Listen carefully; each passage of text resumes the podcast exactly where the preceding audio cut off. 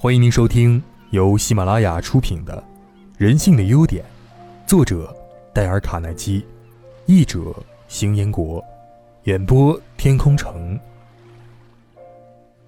第七章，给男人和女人的忠告。婚姻的成功与否，取决于夫妻双方的分享和合作。当两人呢在处理家庭问题时啊，试着把你和我。转变成我们爱一个人呢，绝不仅仅啊只有火热的感情就足够了，它还应该涵盖很多内容，例如理解、勤劳、敏感和尊重。可是那些不懂得如何经营爱情的人，总喜欢寻找借口，说什么没有人能够真正了解另一个人的。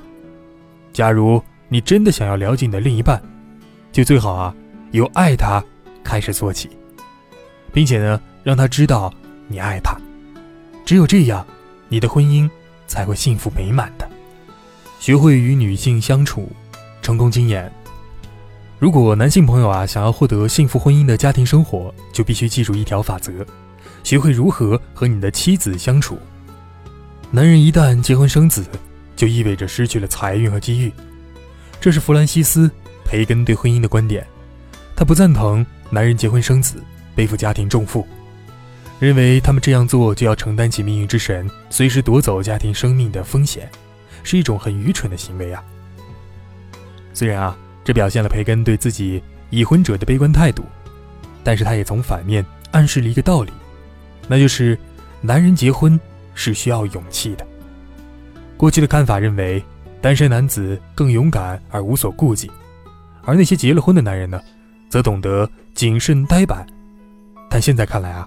这个观念需要加以修正了。事实上呢，单身男子和已婚男人比，更显得拘泥呆板。这一点啊，可以从他们不敢冒险去婚姻登记处，以避免破坏他们拘谨的计划中看得出来。他们谨小慎微，心情琢磨不定，就像未婚女性向你描述的那样。他们更不敢跳入婚姻的海洋，只是在海滩上散步，偶尔用脚试探一下海水。一旦遇到大浪涌来，他们就会立即逃到安全的地方去。至于结婚的男人呢，则具备了独行大盗杰西·詹姆斯那样的胆子，具有受伤的犀牛那样的勇气和赌徒那样的性情。那些在蒙特卡洛因因赌博而破产的人们，和这种赌徒般性情相比啊，只能算是小儿科了。因为啊，他们把自己的生命、未来和金钱。都赌注全部压在一个女人身上，并保证让这个女人永远快乐。他的对手是命运之神，他把一切都压给了命运之神，然后啊，还冲着命运之神做怪脸。我们此刻并不想批判那些已婚的男人，而是啊，想给他们提出一些小建议，以增加他们婚后生活的快乐，表达对那些富有冒险精神男人的敬意。康奈尔大学文理学院院长奥纳多 ·S· 科瑞尔博士，曾经给美好的婚姻设计了一个蓝图。幸福的婚姻只属于那些心灵成熟、了解自己、善于和他人建立良好关系，而且啊，任何事情都能为他人幸福着想的、富有责任感的人。科瑞尔博士还说，一家人呢是通过内在的价值，例如情爱和伴侣等的满足结合在一起的。这种内在价值是无法强求的。科瑞尔院长这里所说的内在价值啊，是可以通过一些手段加以发展、呵护和加强的。以下呢，就是我们搜集到关于妻子的情报，可以作为丈夫如何与妻子相处的几点建议吧。一，不断的感谢和赞美她。例如啊，你必须要节省开支去维持生活的话，也千万不要吝啬给你妻子。嘴上的蜂蜜，如果你总是夸奖他，称赞他是多么贤惠，那么他就会对你报以忠心。无论你是失业，还是变得又老又胖，他都会坚持留在你身边。即使一年到头总穿着一身旧外套，也不会有任何怨言的。但可惜的是，在那些聪明的男士当中，不了解女性这一特点的人可不在少数。他们认为他们能娶她。算是他一辈子福气了。这些男人们一点儿也不知道，妻子是从不会厌烦丈夫赞美他们的。男人们都很容易获得自己在某方面的地位如何，例如工作上出现了失误，会有上司来提醒他；成交了一大笔买卖，会有加薪或者红利，至少啊，是上司当众给予嘉奖。可是成天待在家里的妻子又如何呢？如果丈夫不告诉她的话，他们根本就不知道自己表现如何。因此呢，丈夫的赞美就是对她最好的奖赏了。你不妨仔细的观察一下你所熟悉的那些幸福快乐的丈夫们，以及那些由贤惠的妻子料理家务而尽情享受人生乐趣的丈夫们。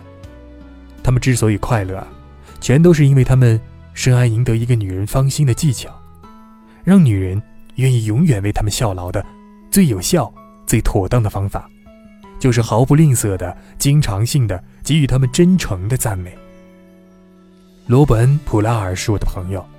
他是纽约《世界电报》的专栏作家，也是曾经勇敢地揭露都市腐败现象的《大贿赂》一书的作者。罗伯最令人羡慕的地方啊，就是他拥有一个几乎所有男人都想得到的理想妻子，而他的妻子珍妮也这么认为，他就是这个世界上最伟大的男人，而且他逢人就夸自己的丈夫。罗伯有让妻子保持良好感受的方法，例如呢。当出版商将手工精细的封面特别赠本送给罗伯时，罗伯会当场在书上题写赠言，献给珍妮，我亲爱的妻子和我的生命。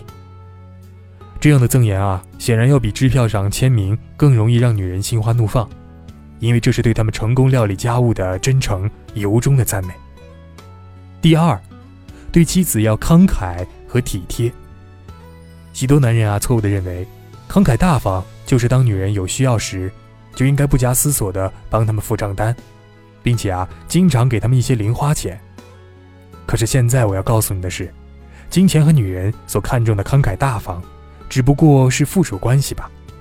他们更在意你这样对他们说：“好的，亲爱的，接你妈妈过来，和我们共度一段美好的时光吧。”这样表现出来的慷慨大方呢，对他们也许更有效。他们希望丈夫啊。能够在公共场合多关心体贴自己，这就像对一个陌生美丽女子应该表现的那样，关怀和尊重自己。你是否在餐厅里玩过猜测哪一对男女已经结婚的这种游戏呢？你呀，应该找时间试一试。两个人默默地坐在一起，男士只专注地看着他盘中的小牛排和服务员，而女士呢，则无聊地弄着盘中的食物。这一对儿乍看上去好像互不认识，其实啊，他们必然是已经结婚的一对儿。相反呢，男士小心的、谨慎的为女孩拉开椅子，让她坐下，仿佛她是玻璃制品，话题也是事先精选的。那么这位男士如果不是在追求这位女士，就是啊，在陪一位女客户吃饭。有一次呢，我参加了一次欢迎某位名人的宴会，这位名人啊。几乎所有人都表现得异常热情，可是除了他的夫人，因为他甚至没有看过他一眼，好像根本不存在似的。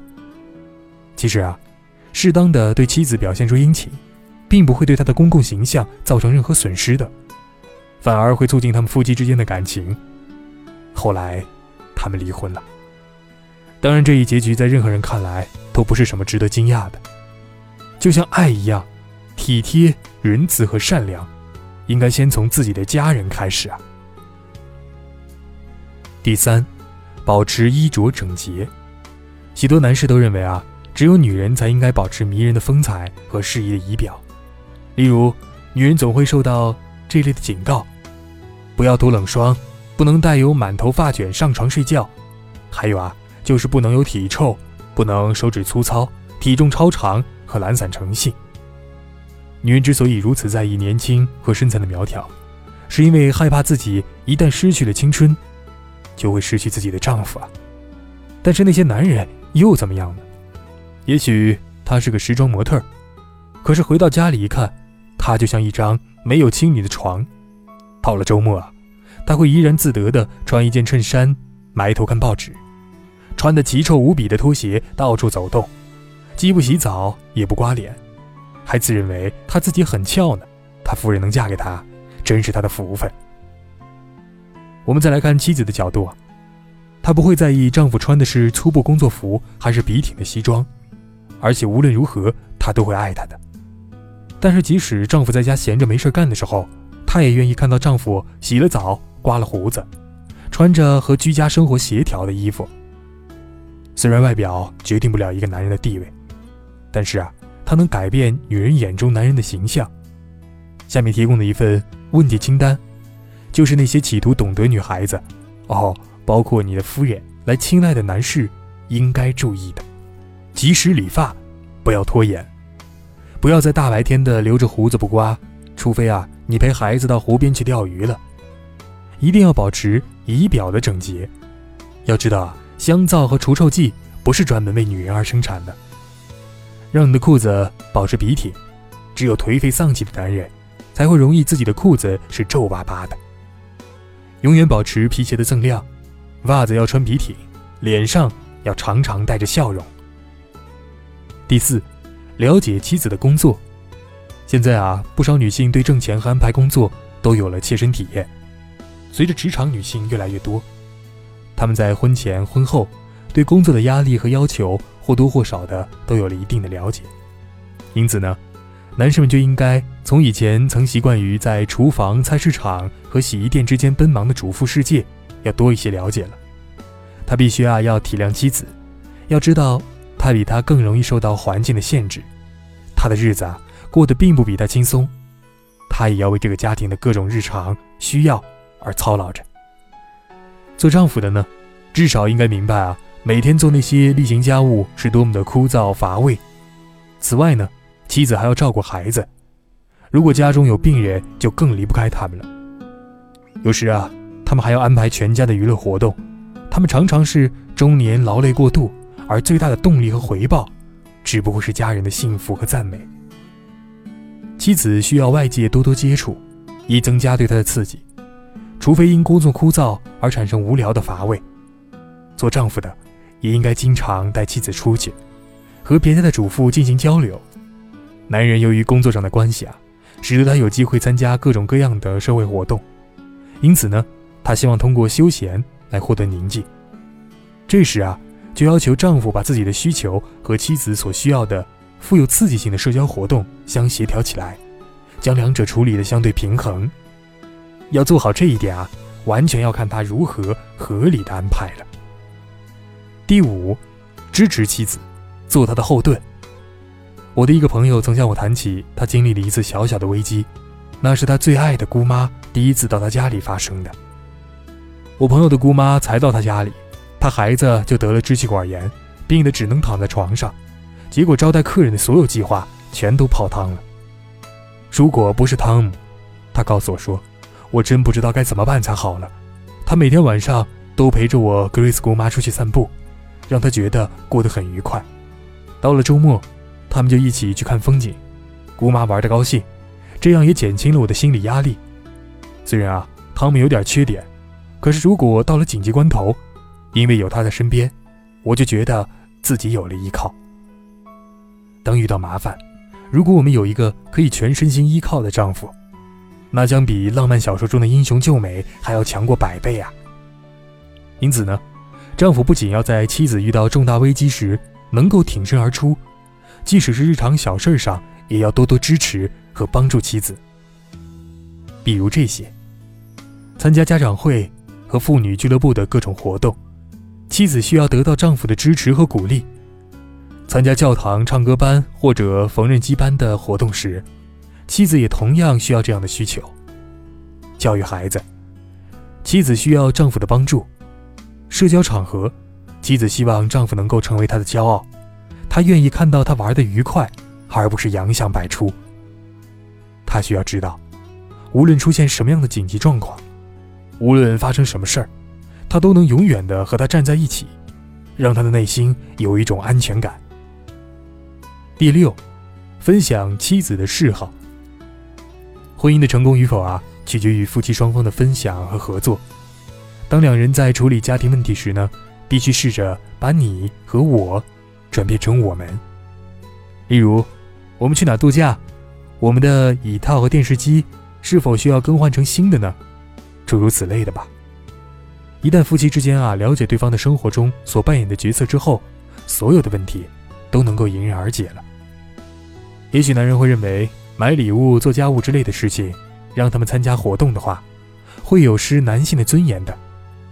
但是啊，如果他想使家庭保持温馨和睦，就应该先放下股市行情分析，尽量的帮助妻子做一些家务。既然他希望妻子对他提升为销售经理而高兴，那他为什么不能关注一下妻子今天说的一些家务事儿呢？对他在旧货市场里捡到一个大便宜而感兴趣呢？安德烈·莫罗斯是一位善于洞悉人情世故的作家。他在建议男人如何与女人相处时说：“对女人认为最重要的东西表示感兴趣，例如他们的穿着，他们为家庭所做的努力。”他们对感情和人物深入细致的分析。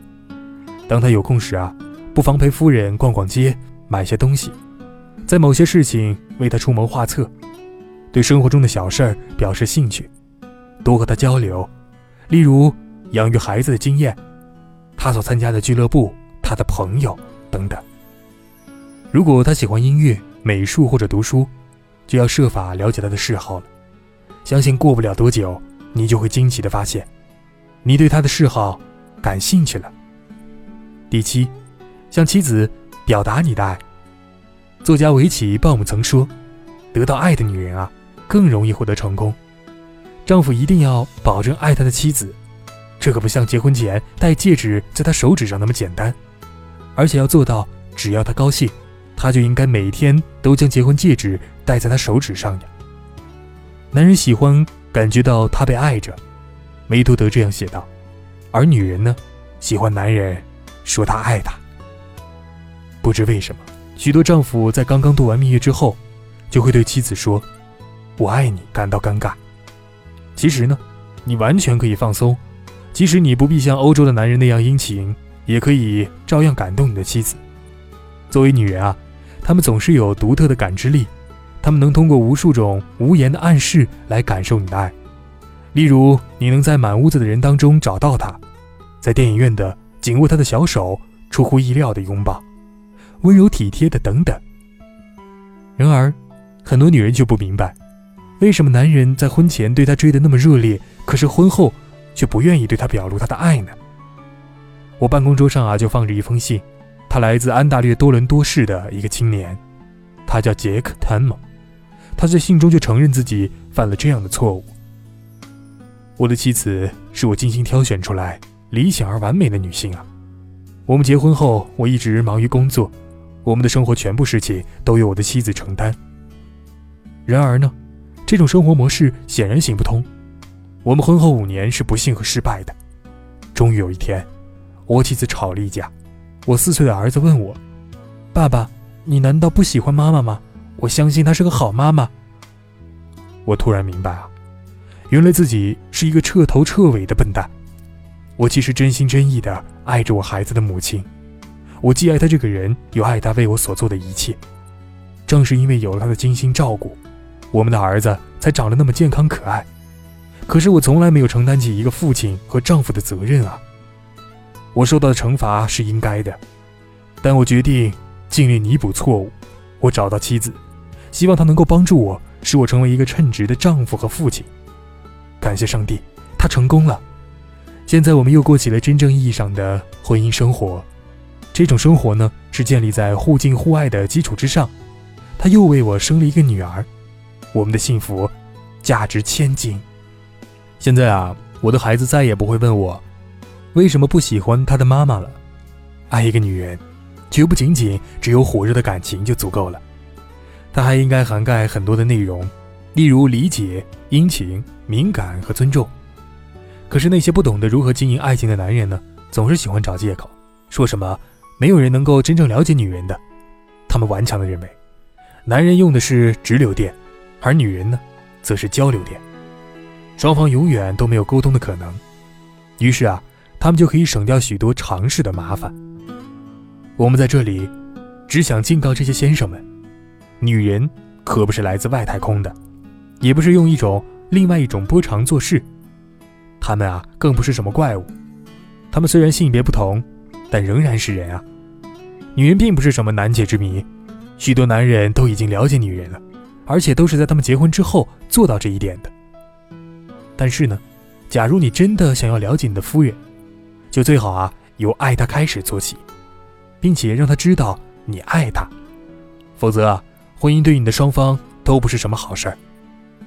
对于美国的女性来说呢，无论你指责她有什么缺点，她都不会介意的。但是你不能说他太自大或者自满，他非常希望能够改善自我。由此呢，形成了一种涵盖面极广的咨询市场。例如，会有人指导他如何吸引男人，如何挑选丈夫。结婚之后该做什么？如何培养下一代？如何将家务料理得井井有条？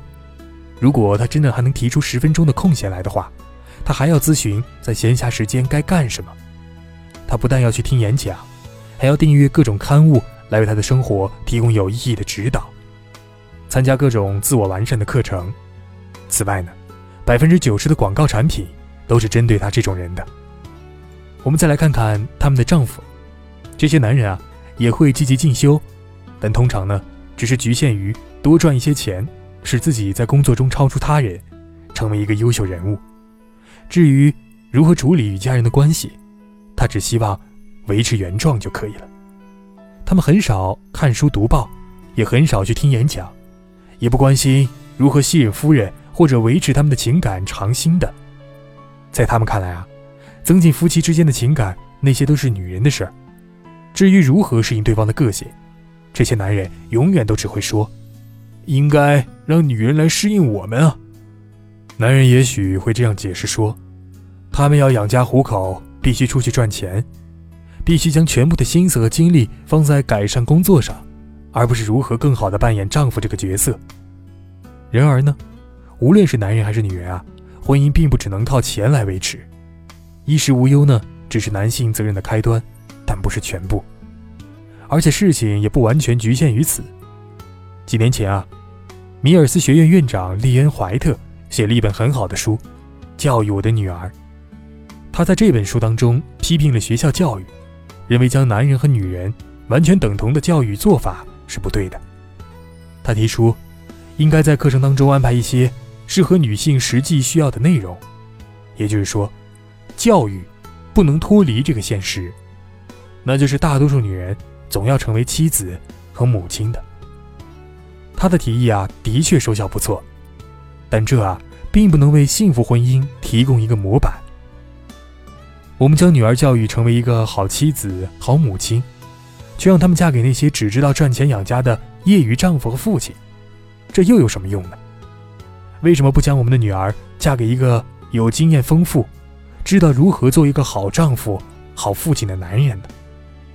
法国伟大小说家巴尔扎克曾经这样说道：“大多数男人啊，都会让我想起那些想拉小提琴的大猩猩。假如我们将婚姻当成男女双方都需要了解的事情，那么我就可以了解婚姻。那些已婚男人就不会再像大猩猩，而是应该像著名小提琴家弗瑞斯克莱斯勒。家，不仅仅是一个物质概念。”它还包括了温暖、分享、欢笑、眼泪、幸福和忧伤等等诸多的情感方面的含义。而且啊，正是这些精神含义为家增添了丰富的意义和价值。显然，只靠女人是无法创造这一切的，它是男女共同双方携起手努力创造的结果。所以啊，我真诚地告诫男人们，要给女人一个机会，好好思考自己如何扮演丈夫和父亲。这个特殊的双重角色，将自己创造成功事业的才智和精力，适当的分给家人一部分吧。婚姻是我们个人是否成熟的最好试金石。国际婚姻指导委员会主席、耶鲁大学人际关系教授大卫梅斯写道：“如果你不想关心别人，任何人都可以独处生活。但是啊，你若想和另外一个人亲密的共同生活，就必须具备关心他人的能力。”这是一个人成熟与否的标志。婚姻有两种结果，或者让我们变得成熟，或者让我们承受不成熟接触的苦果。因此呢如果男性朋友想要获得幸福的婚姻家庭生活就请记住这一项法则吧。学会如何与你的妻子相处。